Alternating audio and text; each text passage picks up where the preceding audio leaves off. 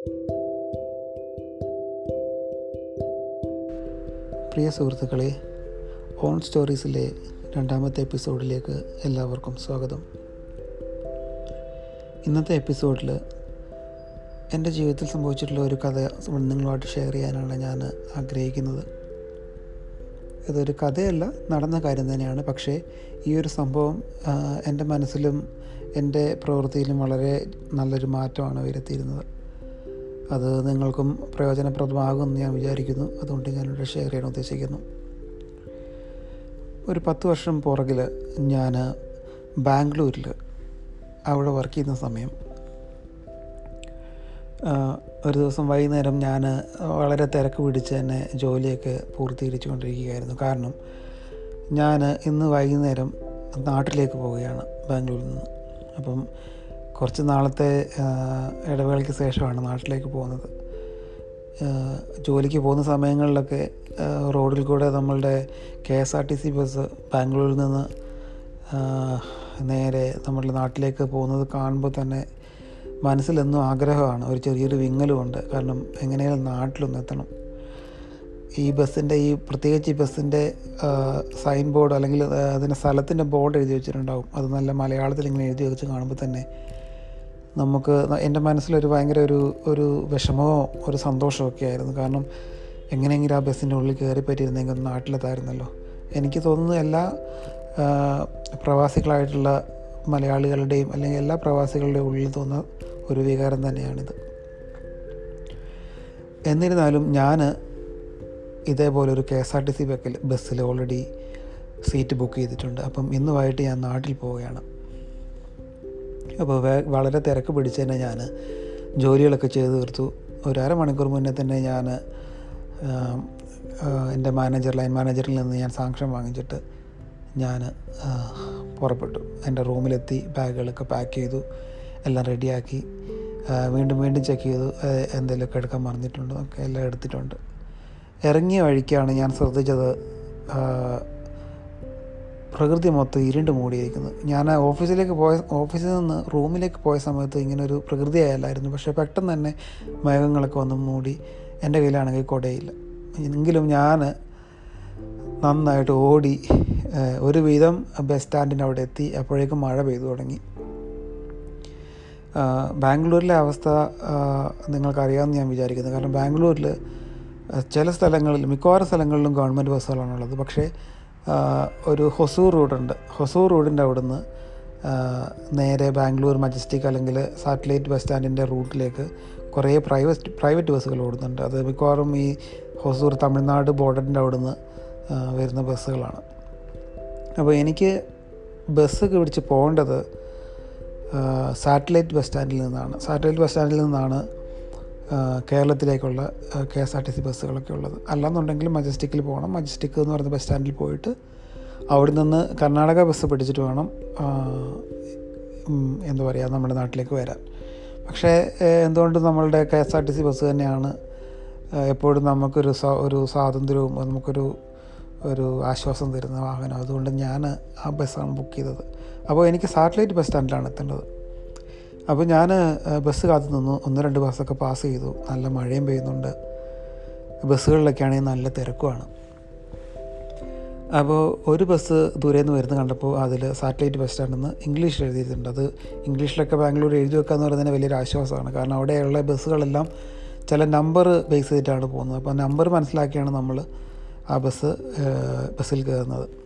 പക്ഷേ ഈ private bus ആകുന്നതുകൊണ്ടാണെന്ന് തോന്നുന്നു. അതിൽ ഇംഗ്ലീഷിൽ എഴുതി വെച്ചിട്ടുണ്ട് സാറ്റലൈറ്റ് ബസ് സ്റ്റാൻഡിലേക്ക് പോകുന്നു എന്ന് പറഞ്ഞിട്ട്. എനിവേ ഞാൻ ആ ബസ്സിൽ കയറി. ആ ബസ്സിന്റെ ഉൾഭാഗം എന്ന് പറയുന്നത് നമ്മൾ എന്താ പറയുക നല്ല രീതിയിൽ അലങ്കരിച്ച് അതിനകത്തൊരു വലിയ ടി വി ഒക്കെ ഉണ്ട്.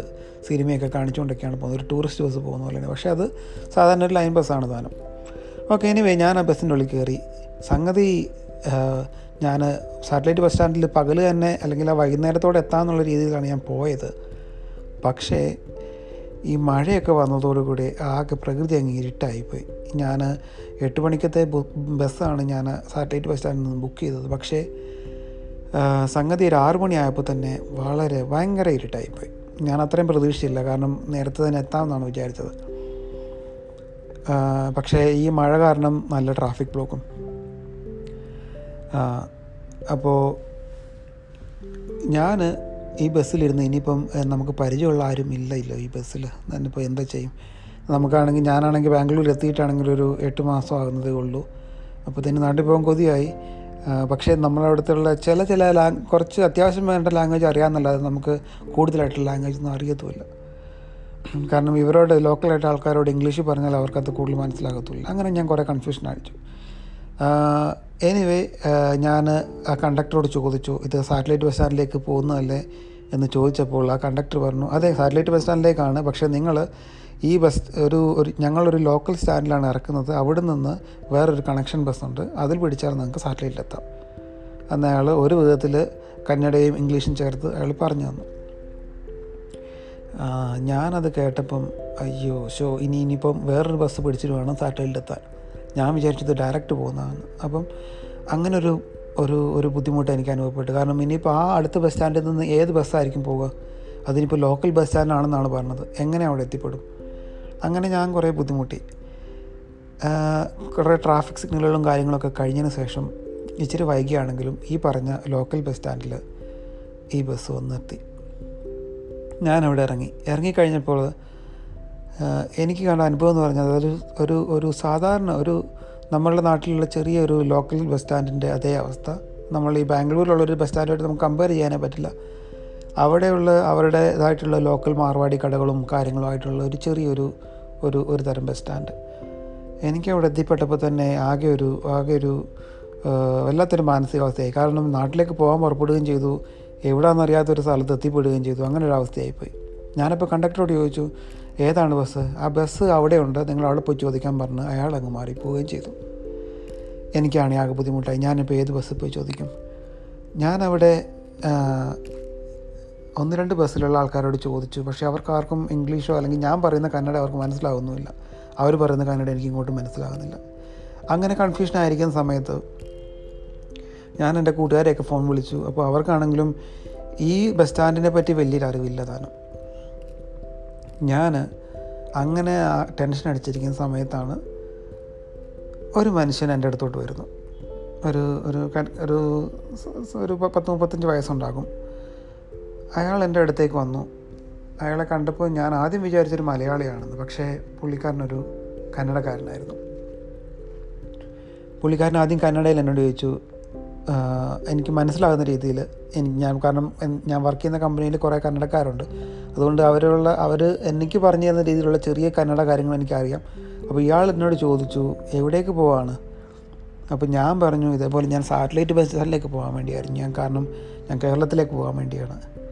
കാരണം ചെറിയൊരു പേടിയുണ്ട്. കാരണം അറിയാത്ത സ്ഥലമാണ്. ഇനിയിപ്പോൾ ഇവർ കള്ളന്മാരോ അങ്ങനെയുള്ള പ്രശ്നങ്ങളൊക്കെ ആണെന്നുണ്ടെങ്കിൽ നമ്മളെ ഹെൽപ്പ് അവിടെ ആരുമില്ല. അപ്പോൾ അങ്ങനെയുള്ള ചില പ്രശ്നങ്ങളുണ്ട്. അപ്പോൾ ഞാൻ അയാളോട് ഈ ഒരു കാര്യം ഞാൻ തുറന്നു പറഞ്ഞു. അപ്പോൾ അയാൾ എന്നോട് ഇങ്ങോട്ട് പറഞ്ഞു "ഓ, സാറ്റലൈറ്റ് ബസ് സ്റ്റാൻഡിലേക്ക് പോകാനാണോ ഇവിടെ നിൽക്കുന്നത്? ഇവിടുത്തെ ബസ് സാറ്റലൈറ്റ് ബസ് സ്റ്റാൻഡിലേക്ക് പോകില്ല. അപ്പുറേ ഒരു അപ്പുറേ ഒരു ചെറിയൊരു കോർണറുണ്ട് അവിടെയാണ് സാറ്റലൈറ്റ് സാറ്റലൈറ്റ് ബസ് സ്റ്റാൻഡിലേക്ക് പോകാനുള്ള ബസ്സുകൾ ഇടുന്നത്. അങ്ങോട്ടേക്ക് വന്നു കഴിഞ്ഞാൽ നിങ്ങൾക്ക് ബസ് കിട്ടുമെന്ന് പറഞ്ഞു. അപ്പോൾ എനിക്ക് ഇയാളെ വിശ്വസിക്കാൻ കുറച്ചൊരു പ്രയാസമുണ്ട്. അപ്പോൾ ഞാൻ പറഞ്ഞു അത് ആണ്. കാരണം കണ്ടക്ടർ പറഞ്ഞത് ഇവിടെ വന്ന് നിൽക്കാനാണ് പറഞ്ഞത്. അല്ല അല്ല കണ്ടക്ടർക്ക് അറിയത്തില്ല. കാരണം ഈ ബസ് സ്റ്റാൻഡ് ഈ പരിസരം എനിക്ക് നന്നായിട്ട് അറിയാം. ഈ ഭാഗത്ത് സാറ്റലൈറ്റിലേക്കുള്ള ബസ്സുകൾ വന്ന് നിർത്താറില്ല. നിർത്താറുള്ളത് കുറച്ച് വലത് മാറി അങ്ങ് ഒരു കോർണറിലാണെന്ന് പറഞ്ഞു. ചെറിയൊരു മൂലയിലാണെന്ന് പറഞ്ഞു. അപ്പോൾ ഞാൻ പിന്നെയും വരാതായത് കണ്ടപ്പോൾ തന്നെ അയാൾക്ക് കാര്യം മനസ്സിലായി. കാരണം അയാളെ ചെറിയ ഡൗ സംശയമോ അല്ലെങ്കിൽ എനിക്ക് ചെറിയ പേടിയോ കാര്യങ്ങളോ ഉണ്ടോ എന്ന് അയാൾക്കൊരു തോന്നൽ വന്നു അപ്പോൾ അയാൾ എന്നോട് പറഞ്ഞു എനിക്ക് മനസ്സിലാകുന്ന രീതിയിൽ അയാൾ പറഞ്ഞു തന്നു. സുഹൃത്തേ ഞാനിതുപോലെ നിങ്ങളുടെ കേരളത്തിലും പ്രത്യേകിച്ച് കോഴിക്കോട് ഭാഗത്ത് വന്ന സമയത്ത് ഇതേപോലെ ബസ് കിട്ടാതെ ഞാനും കുറേ ബുദ്ധിമുട്ടി. ആ ബുദ്ധിമുട്ടിയ സമയത്ത് എനിക്കാണെങ്കിൽ മൈസൂർ വന്നിട്ട് അവിടെ ഒരു ഹോസ്പിറ്റലിൽ വരാനായിരുന്നു. അതിനുശേഷം ബാംഗ്ലൂരിലേക്ക് വരാനുള്ള അവസ്ഥയിലായിരുന്നു ഞാൻ ഇരുന്നത് പക്ഷേ എനിക്ക് കോഴിക്കോട് നിന്ന് ഏത് ബസ്സിലേക്ക് കയറണം എന്ന് എനിക്കൊരു ഒരു ഐഡിയ ഇല്ലായിരുന്നു. അങ്ങനെ ഇരുന്ന സമയത്ത് എന്നെ ഒരു അവിടെ ഒരു നല്ലൊരു മലയാളി ഫ്രണ്ട് എന്നെ സഹായിച്ചു. പുള്ളിക്കാരൻ എന്നെ ബസ് കയറ്റി വിട്ടു. ഈ കാര്യം ഞാൻ ഒരിക്കലും എന്റെ ജീവിതത്തിൽ മറക്കത്തില്ല.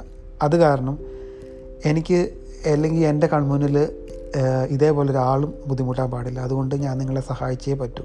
അതുകൊണ്ടാണ് ഞാൻ നിങ്ങളുടെ അടുത്തേക്ക് വന്നത്. ഇത് കേട്ടപ്പോൾ എനിക്ക് കുറേ സന്തോഷമായി. ഞാൻ അയാൾ പറഞ്ഞതുപോലെ അയാളുടെ പുറകെ നടന്നു.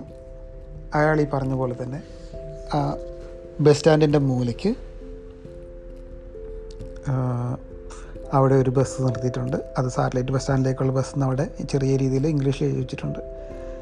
ഞാനതിൽ കയറി കയറി കഴിഞ്ഞപ്പം ഇയാൾ ചെയ്ത പ്രവൃത്തി കണ്ടിട്ട് വീണ്ടും ഞാൻ അത്ഭുതപ്പെട്ടു പോയി. കാരണം ഇയാൾ ആ കണ്ടക്ടർ അടുത്ത് പറഞ്ഞു ഇയാൾ ഞാനീ പറഞ്ഞ ഞാൻ അതായത് കന്നഡക്കാരന് കണ്ടക്ടറോട് പറയുകയാണ് ഈ വന്ന കയറിയ ആൾ സാറ്റലൈറ്റ് ബസ് സ്റ്റാൻഡിൽ ഇറങ്ങാനുള്ള ആളാണ്.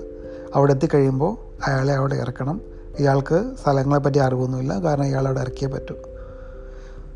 ഈ ഒരു പ്രവൃത്തി കണ്ട് ഞാൻ ശരിക്കും പറഞ്ഞു കഴിഞ്ഞാൽ അന്തം വിട്ടുപോയി. കാരണം അറിയപ്പെടാത്തൊരു സ്ഥലത്ത് ഇത്രത്തോളം സഹായിക്കുന്നുള്ള അല്ല ഒരു സഹായി വരുന്നുള്ള കാര്യം ഞാൻ സ്വപ്നത്തിൽ പോലും ചിന്തിച്ചില്ല. പിന്നെ ഞാൻ തക്ക സമയത്ത് തന്നെ സാറ്റലൈറ്റ് ബസ് സ്റ്റാൻഡിലെത്തി. എനിക്കുള്ള ബസ് കിട്ടി. ഞാൻ സന്തോഷവാനായിട്ട് തന്നെ തിരിച്ച് നാട്ടിലും എത്തി ഈ ഒരു കാര്യം കൊണ്ട് ഞാൻ പഠിച്ചത് നമ്മൾ ആരെയൊക്കെ ഏതൊക്കെ പ്രതിസന്ധികളിലോ അല്ലെങ്കിൽ എവിടെയൊക്കെ ഏതൊക്കെ രീതിയിലാണെങ്കിലും ആരെയൊക്കെ നമ്മൾ സഹായിക്കുന്നോ ആ സഹായം നമുക്ക് ആ സഹായിച്ച ആളിൽ നിന്ന് കിട്ടിയില്ലെങ്കിലും ആ രീതിയിലോ അല്ലെങ്കിൽ വേറെ രീതിയിലോ ആയിട്ടുള്ള സഹായം നമ്മൾ ഒറ്റപ്പെടുന്ന സമയത്തോ അല്ലെങ്കിൽ നമ്മൾ പ്രയാസപ്പെടുന്ന സമയത്തോ ഈശ്വരൻ പല രീതിയിലും നമുക്ക് വഴി തുറന്നു തരും. എനിക്ക് ഈ കാര്യം ഈ ഒരു അനുഭവത്തോടു കൂടി മനസ്സിലായി. ഞാൻ ഈ അനുഭവത്തിന് ശേഷം ഞാൻ പല ഈ ഈ പറഞ്ഞ ഉദാഹരണം വെച്ചിട്ട് തന്നെ പലരോടും ഞാൻ പറഞ്ഞ് സംസാരിക്കാറുണ്ട്. നിങ്ങൾ കഴിയുന്ന രീതിയിൽ കഴിയുന്ന രീതിയിൽ അത് പണത്തിന്റെ രീതിയിലാണെന്നില്ല കഴിയുന്ന നിങ്ങളെക്കൊണ്ട് കഴിയുന്ന രീതിയിൽ മറ്റുള്ളവരെ സഹായിക്കുക. അവർ ബുദ്ധിമുട്ടാണെന്നുണ്ടെങ്കിൽ അവരെ സഹായിക്കുക ആ സഹായം നമുക്ക് നമ്മളുടേതായിട്ടുള്ള ആവശ്യം വരുന്നു അല്ലെങ്കിൽ നമ്മളുടെ ബുദ്ധിമുട്ടുള്ള സമയത്ത് മറ്റുള്ളവരിൽ കൂടെ ഈശ്വരൻ നമുക്ക് ചെയ്തു തരും. ഈ ഒരു അനുഭവം നിങ്ങൾക്കും ഒരു പ്രചോദനകരമാകുമെന്ന് ഞാൻ വിചാരിക്കുന്നു. എന്റെ ഈ ഒരു അനുഭവം അല്ലെങ്കിൽ കുറച്ച് നീണ്ടുപോയെങ്കിൽ എന്നോട് സദയം ക്ഷമിക്കുക എനിക്കറിയാം ഇതെന്റെ ആദ്യത്തെ തവണകളിലുള്ള പോഡ്കാസ്റ്റുകളാണ്. ഞാനൊരു സ്ക്രിപ്റ്റിങ്ങോ കാര്യങ്ങളൊന്നും എഴുതിയിട്ടോ അല്ലെങ്കിൽ പ്രിപ്പയർ ചെയ്തിട്ടൊന്നും പറയുന്നതല്ല. എന്തെങ്കിലും തെറ്റുകുറ്റങ്ങളുണ്ടെങ്കിൽ നിങ്ങൾ ക്ഷമിക്കുക. വീണ്ടും വീണ്ടും പുതിയ എപ്പിസോഡുകൾ വരുമ്പോൾ പുതിയ പുതിയ അവതരണ ശൈലിയിലും അക്ഷര സ്ഫുടതയോടും കൂടെ സംസാരിക്കാൻ ഞാൻ കൂടുതൽ ശ്രമിക്കാം. അപ്പോൾ എല്ലാവർക്കും നല്ലൊരു ദിവസം നേരുന്നു